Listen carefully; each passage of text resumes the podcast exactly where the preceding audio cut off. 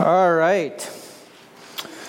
Well, uh, we are going to continue on in our Advent series. We're in week two of it. And as you can see, our uh, Luke text today is Luke 2 8 through 20. And with a sermon title of Finding Peace in Our Struggles. Last week we talked about how Jesus brings us hope. This week we're going to talk about how Jesus brings us peace. And when I was thinking about this, I remembered a story uh, about how they celebrate Christmas Eve in Finland. I actually served with a, a, a pastor who was 100% Finnish in my uh, previous church, and he kind of pointed me to this. But Finland has this great tradition. It happens every year. And in fact, it's happened almost every year since the 1300s. I mean, so it's, it's kind of a thing that they've been doing for 700 years. And it's called the Declaration of Christmas Peace. And at noon each year on Christmas Eve, Christmas peace is declared in the city of Turku. And the proclamation is read by a city official out loud. There's this historic mansion in the downtown old square, and they get up in the balcony and they read the Christmas peace since the 1300s. And, and it's on radio and television. And of course, it's 2021. If you want to live stream it, if you're really nerdy like me, you can certainly do that. But the declaration serves as a reminder and encouragement to spend the holiday in harmony. I, lo- I love this part. The Finns take it pretty seriously. They threaten offenders with harsh punishment. I mean, eh. and to wish everyone a Merry Christmas. So this declaration, it is read out loud and it reminds people that, that peace has begun. And it advises people to, to spend a, a period of harmony, to seek reconciliation of relationships in one another, and to wish all a Merry Christmas. Now, the wording is kind of strong. You got to remember it's 700 years old. They were a little bit more serious about some of these things.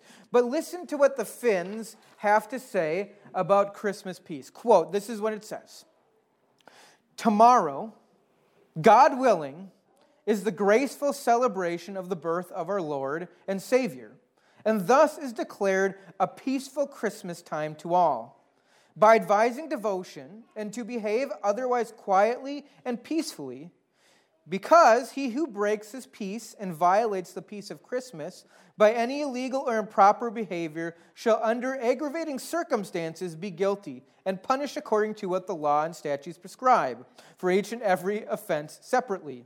Finally, a joyous Christmas feast is wished to all the inhabitants of the city. You don't mess with the Finns when it comes to Christmas peace. They'll throw you in jail, I guess, apparently. They'll deal with you harshly. And they're not serious now, right? Things have changed in 700 years, but it is a reminder. It is a great reminder of Christmas. It's a reminder of Christ coming into the world. And one of the main reasons he came into the world is he brings us peace. If you've been journeying with us this, this, past week through our series in Advent as we move towards Christmas, you've known we've been talking about what Advent means. It means coming or arrival. And the season is marked by anticipation, expectation, waiting, longing. And Advent is just not simply an extension of Christmas, it's a season that, that links the past with our present reality and also points us to the future. And Advent offers us the opportunity to share in the ancient longing of, of the Messiah, to celebrate his birth, the reality that happened over 2,000 years ago, but also keep an eye out on his second coming. Advent looks back in celebration at the hope fulfilled in Jesus' coming, and at the same time, looking forward with hopeful and eager anticipation to the coming of Christ and the full renewal of his kingdom for his people. And during Advent, we wait for both. It's an active, assured, and hopeful waiting. Each week, we're going to be focusing on a different attribute of God represented in the coming of Jesus. We've talked about hope, we have peace this Sunday, then we'll be looking at joy and love. Each of these traits leads us into rediscover what I think Christmas is all about. And I'm glad you are here with us this morning as we rediscover peace. So, as we look at different characteristics of the, of, uh, the characters in the Bible and, and how God's kind of displayed through that, we're going to see that the shepherds, we're going to look at that story today, and peace restored. When we think about peace embodied in the Christmas story, we can't help but think about the shepherds. These unlikely recipients of God's peace. So let's read the account of Luke together. And before we get into this, we just need to pause for a second. This is some of the most beautiful poetic language in all of Scripture. And I think it's especially true. Did anyone grow up watching a Charlie Brown Christmas story? Most of you. So most of you are on the right track. This is what Linus read to Charlie Brown and said to Charlie Brown, Charlie Brown, this is what Christmas is all about. It's, it's one of the greatest moments in TV history. And before it was on TV, it was a real event that happened. So let's turn together in our Bibles to Luke chapter 2, verses 8. If that's your Pew Bible, that's going to be page 1027. So Luke 2, chapter 8, Pew Bible is page 1027. And let's read and follow along together. There's something powerful about us opening the Word of God together as a church. Okay, so this is the account of Luke, uh, of, of Jesus, the birth narrative, starting in verse 8. And in the same region, there were shepherds out in the field, keeping watch over their flocks by night. And an angel of the Lord appeared to them, and the glory of the Lord shone around them, and they were filled with great fear. And the angel said to them, Fear not, for behold, I bring you good news of great joy that will be for all the people. For unto you is born this day in the city of David a Savior, who is Christ the Lord. And this will be a sign for you. You will find a baby wrapped in swaddling clothes and lying in a manger. And suddenly, there was an, a multitude of angels of the heavenly host praising God and saying, Glory to God in the highest, and on peace, and on earth peace among those whom he is pleased. When the angels went away from them into heaven, the shepherds said to one another, Let's go over to Bethlehem and see this thing that has happened, which the Lord has made known to us. And they went with haste and found Mary and Joseph and the baby lying in a manger. And when they saw it, they made known that everything that had been told them concerning this child. And all who heard it wondered at what the shepherds told them. But Mary treasured up all these things, pondering them in her heart. And the shepherds returned, glorifying and praising God for all they had heard and seen as it had been told to them. Amazing. Amazing. Those few paragraphs, there's so much packed in there. To, to begin, this is like God's birth announcement. You know, we, we, we do the birth announcements when we have children, and you, you get the announcement in the mail or, or whatever online, and, and that's great. But this, this is like big time. Okay? This is the announcement of the long awaited Savior in an unexpected way. And, and I have a picture just to kind of pique our imagination, okay? So, this is kind of what you got going on. You got your shepherds, you got uh, the angels showing up. So, suddenly in the middle of a dark night, you have the most ordinary people in the most ordinary place, small town Bethlehem in the countryside, and an angel appears in the sky and then is joined by a sky full of angels. The New Living Translation says the armies of the heaven, and I kind of like that. So you have the armies of the heaven show up. Now, it is hard to imagine, and my brain doesn't wrap it's my I can't wrap my mind around this. Just imagine you're out, you know, harvesting corn, and all of a sudden, as far as the eyes can see, are angels. How, uh, how do you even grasp that?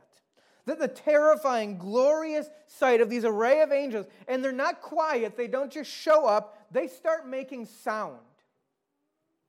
They all together begin praising God, singing and declaring his glory and peace on earth.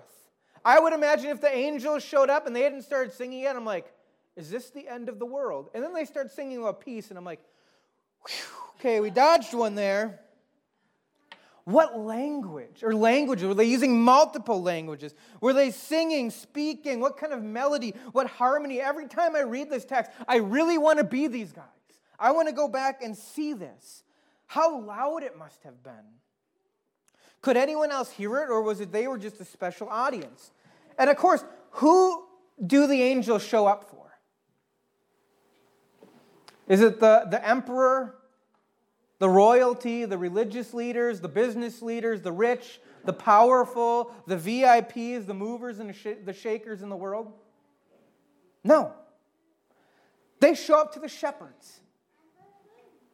The completely ordinary, average Joe, night shift working animal tenders, laborers, unlikely recipients of this message of the Messiah coming, of peace, of wholeness, of God's favor.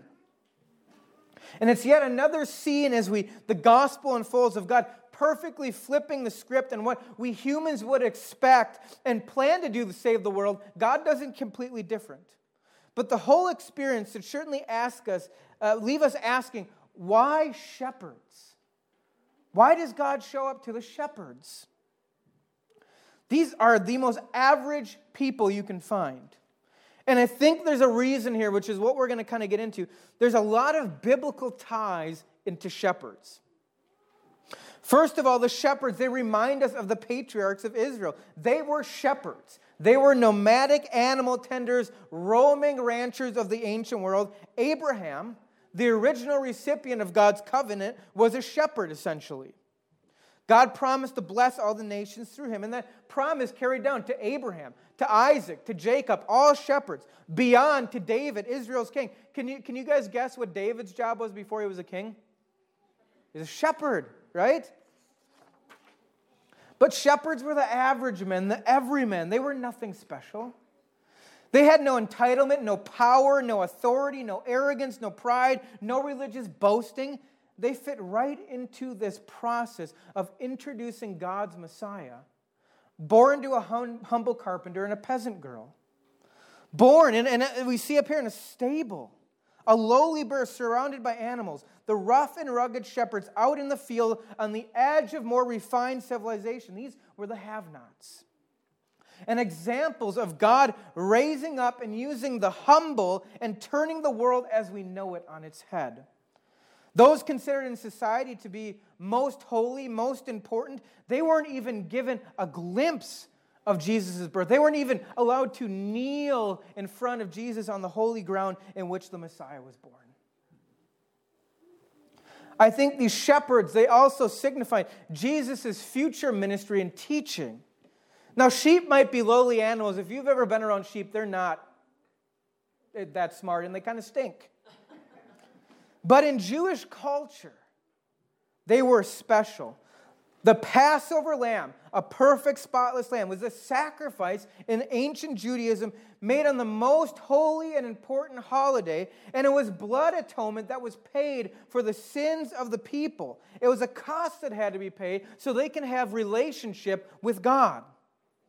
And each time it was done, this sacrifice was a reminder of God's original Passover and how God saved his people out of Egypt, and he's continuing to save them now.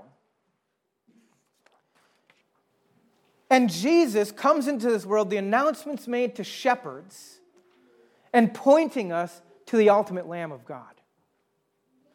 Jesus came and he fulfilled his identity as the Lamb of God. He takes away the sin of the world, he makes peace between God and man. He is the ultimate sacrifice for our sins. He did away with death by his blood shed on the cross. His resurrection made it possible to be fully restored and have relationship with God. Jesus brings peace, this announcement of peace, glory to God in the highest, and peace among those whom he is pleased is the gospel. Who is God pleased with? Those who have faith in, in Jesus, the Lamb of God, who's, who's paid the penalty for our sin. Jesus gives us the opportunity and experience to experience true, real peace, what, what in Hebrew is called shalom, which, is, which encapsulates this completeness and wholeness in relationship with God, because He is the ultimate Lamb of God. And I think it's for these reasons that God sends His angelic messengers to make His birth announcement to shepherds. And it certainly reminds us that God's favor, his peace, is not based on human standards. His favor is to all of those who humbly acknowledge their sin and brokenness through repentance and accept that free gift of peace that Jesus brings into the world. Peace is not based on class. It's not based on position. It's not based on occupation, but it is based on God's purpose, power, and design to bring good news that will cause great joy to all people through faith.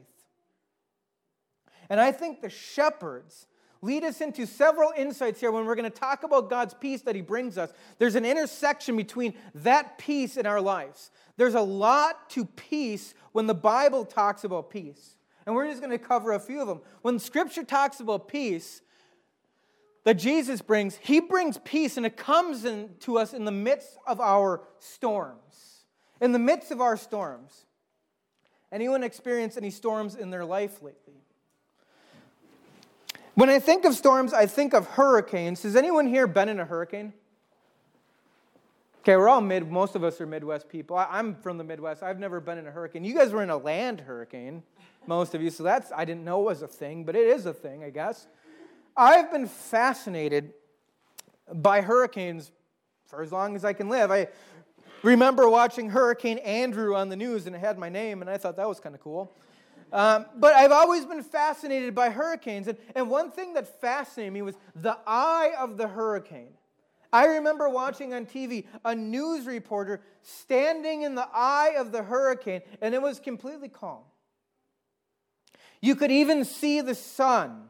You've seen it on the radar map, right? You got that circling storm, you got the eye in the middle. But there is truly a stillness in the middle of the storm, in the middle of the me- melee, where the winds calm and the rain ceases and it pauses. It's temporary, it doesn't last, and then those winds start howling again from the opposite direction. It's kind of like you watch those movies and everything slows down into a pinprick moment of time and the chaos and catastrophe, and a character, the main character has a brief millisecond of, of, of, of clarity and pause. Let me ask you, how is your Christmas going this season? How does your Christmas season typically go? I think if we're honest, most of us use words like hectic, chaotic, crazy, frantic to describe this time of year. And I think, if we're honest, that really describes most of our year. Maybe you are experiencing the opposite of peace this Christmas season because of an overloaded schedule and it's robbing you of your peace. Maybe it's something else. Maybe it's relational conflict that's robbing you of peace this morning. Maybe it's pressure at work. You lost a job, or your family member lost a job. You're experiencing an illness, or a loved one is experiencing an illness, and you've lost that peace. You name it. There are plenty of options to choose from. For many of us, peace sounds like something a long way off. It sounds like a good idea, a good concept, a nice thought for the holidays, something we maybe long for. If this is where you find yourself this morning, let me encourage you that Jesus showed up in the storms of life that when they threatened to bring peace, hope, and joy. He was there when love seems lost, peace seems lost, and the way forward seems completely unclear. This is where God appears. This is when Christ the child is born. This is where the angels show up in the middle of a dark night, in the middle of Roman oppression, crushing the people of Israel. There was no peace when you're under the thumb of Rome. By the way, hundreds of years of oppression and suffering for God's people at this point. They're saying, Where is our peace? Where is God? Well, in the middle of that world turned upside down, you have a young Jewish couple who found themselves at the center of cosmic events. Well, at the same time, they're trying to navigate normal life, the reality of going and paying their dues by traveling by foot across the country to be counted by the government. And Mary having to experience childbirth for the first time away from home without midwives and other women helping her, going through that painful process by herself. I, have seen one baby born like in a hospital, and I like tried to like imagine like Mary doing like like like this. And I'm like, I I don't know. and then after Jesus is born, your first time parents, for those of you that have been first time parents, you don't even know if where up is from down. I mean, it just, it's chaos. And here they have the fear and responsibility of not just having a son, but God's son. The Son of God taken in flesh. We think it's hard to be parents. Imagine being a parent to, to the Messiah. And in all these crazy circumstances, in all these struggles, this is where God shows up. Jesus could have come anyway he wanted. He's God. This is where he shows up. And this is where God continues to show up in our lives, in the pain, in the chaos, in our fears, in our confusion, in our grief, in our loss, in our uncertainty. And I don't know every hardship you're facing today. I'm not going to pretend to. I don't know every wince of pain you are experiencing, but God does. And He shows up to bring peace and to calm your heart. Secondly, we're going to see about God's peace through Jesus is it defies our circumstances. And you may say, Pastor, that's great. That sounds nice. You might think, but you don't know what I'm going through. You don't know my life. You don't know my pain, and, I, am sorry, and I don't. And, and I imagine how awful it is, how painful it is, how unfair it is. But let me encourage you this morning that there is a peace through Jesus that is available that is deeper. It is deeper than a peace. It's a deeper peace that defies your circumstances. Let me say that again so I can be clear. There is a peace through Jesus that is deeper and it defies your circumstances. It finds you in any circumstance through Christ, regardless of where you are at. No, in the face of all you are feeling and all you are going through, God's peace just doesn't make sense, but it is real through Christ. And it is healing, and it can guard your heart from continuing wounds, and it can protect your mind from the onslaught of anxiety. Paul described this peace like this in Philippians 4 4 through 7, which I preached on four or five months ago when we preached through Philippians. But Paul said this just as a reminder. He said, Rejoice in the Lord always. Again, I will say, rejoice. Let your reasonableness be known to everyone. The Lord is at hand. Advent, Jesus has come. Therefore, do not be anxious about anything, but in everything, by prayer and supplication, with thanksgiving, let your requests be made known to God, and the peace of God, which surpasses all understanding, will guard your hearts and minds in Christ Jesus. Let me encourage each and every one of you today, no matter what you are facing, Jesus born means you can have peace. That this process of peace begins turning to God, bringing your hurts, bringing your questions, your doubts, your whys, and your needs to Him. As Paul says, in every situation, by prayer and petition, present your request to God with thanksgiving. Now, I don't pretend to fully understand how all this works, but there is a power in prayer and a transformation that grows from gratitude by the way, it's not a power where we get what we want. We're convincing God to give us what we want, but God sees us in our prayer and He listens to us. And it's more than that. The power of prayer happens in this experience of peace where it changes our perspective. It changes our perspective and understanding that God is with us no matter what, and an acknowledgement and acceptance that He's got this. He's powerful, He's sovereign, He's good, He can be trusted, and He is enough. Which brings me to my last point about the peace Jesus brings us is peace is a person. Peace is a person, it's not a concept. It is a person, and his name is Jesus. Paul says about this it says, For he himself is our peace. Jesus born was the embodiment of peace.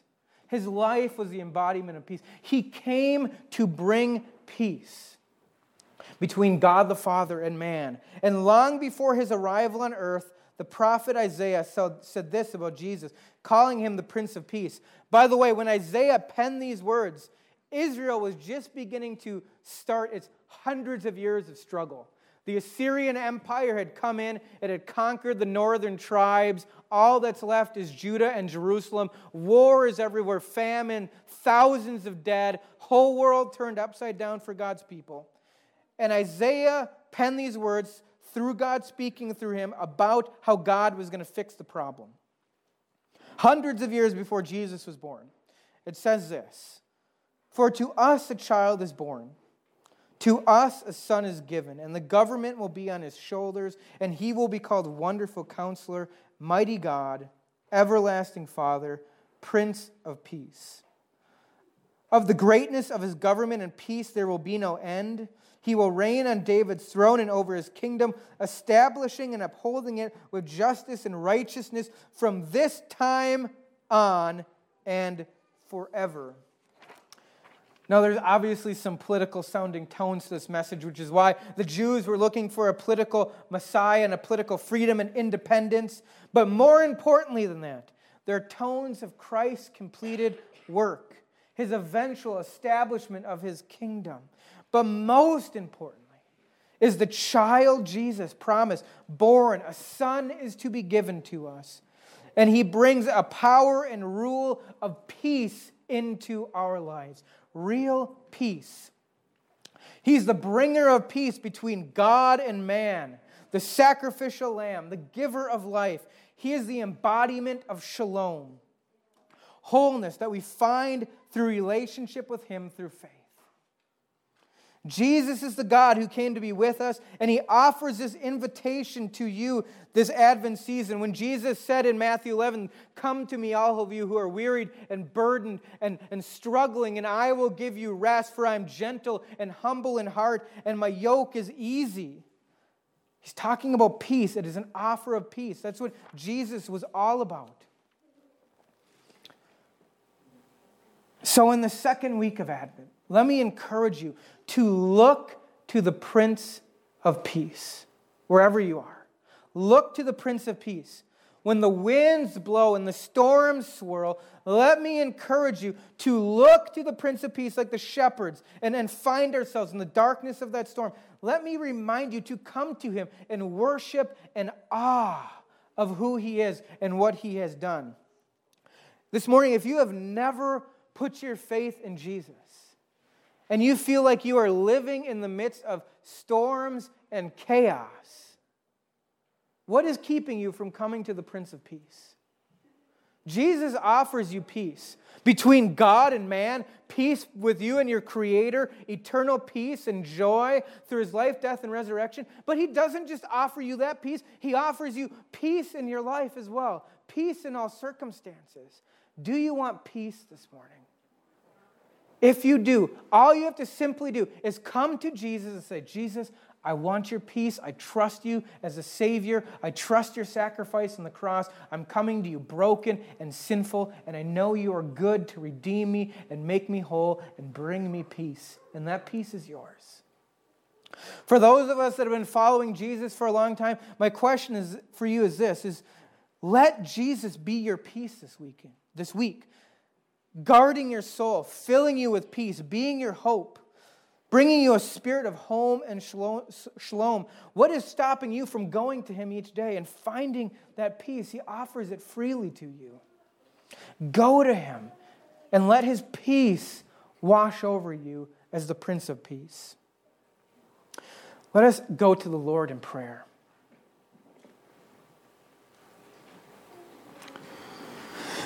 Jesus.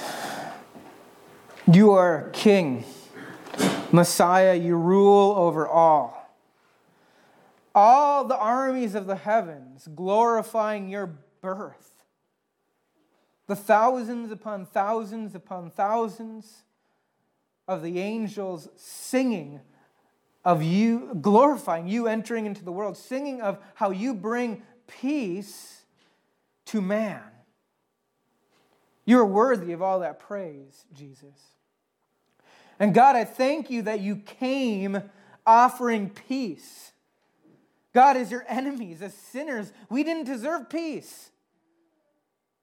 God, yet you send your Son to bring peace in the fullest sense of the word in every aspect of our lives through his life, death, resurrection, and ascension. We have peace in every way imaginable, and we don't deserve it. Oh, how glorious you are! How lovely you are. So, God, this morning we, we think about and we reflect on the baby born in the manger, the King of Kings born in the most humble of circumstances, coming not to make war, but to make peace with his people. We thank you and we praise all this in Jesus' name. Amen.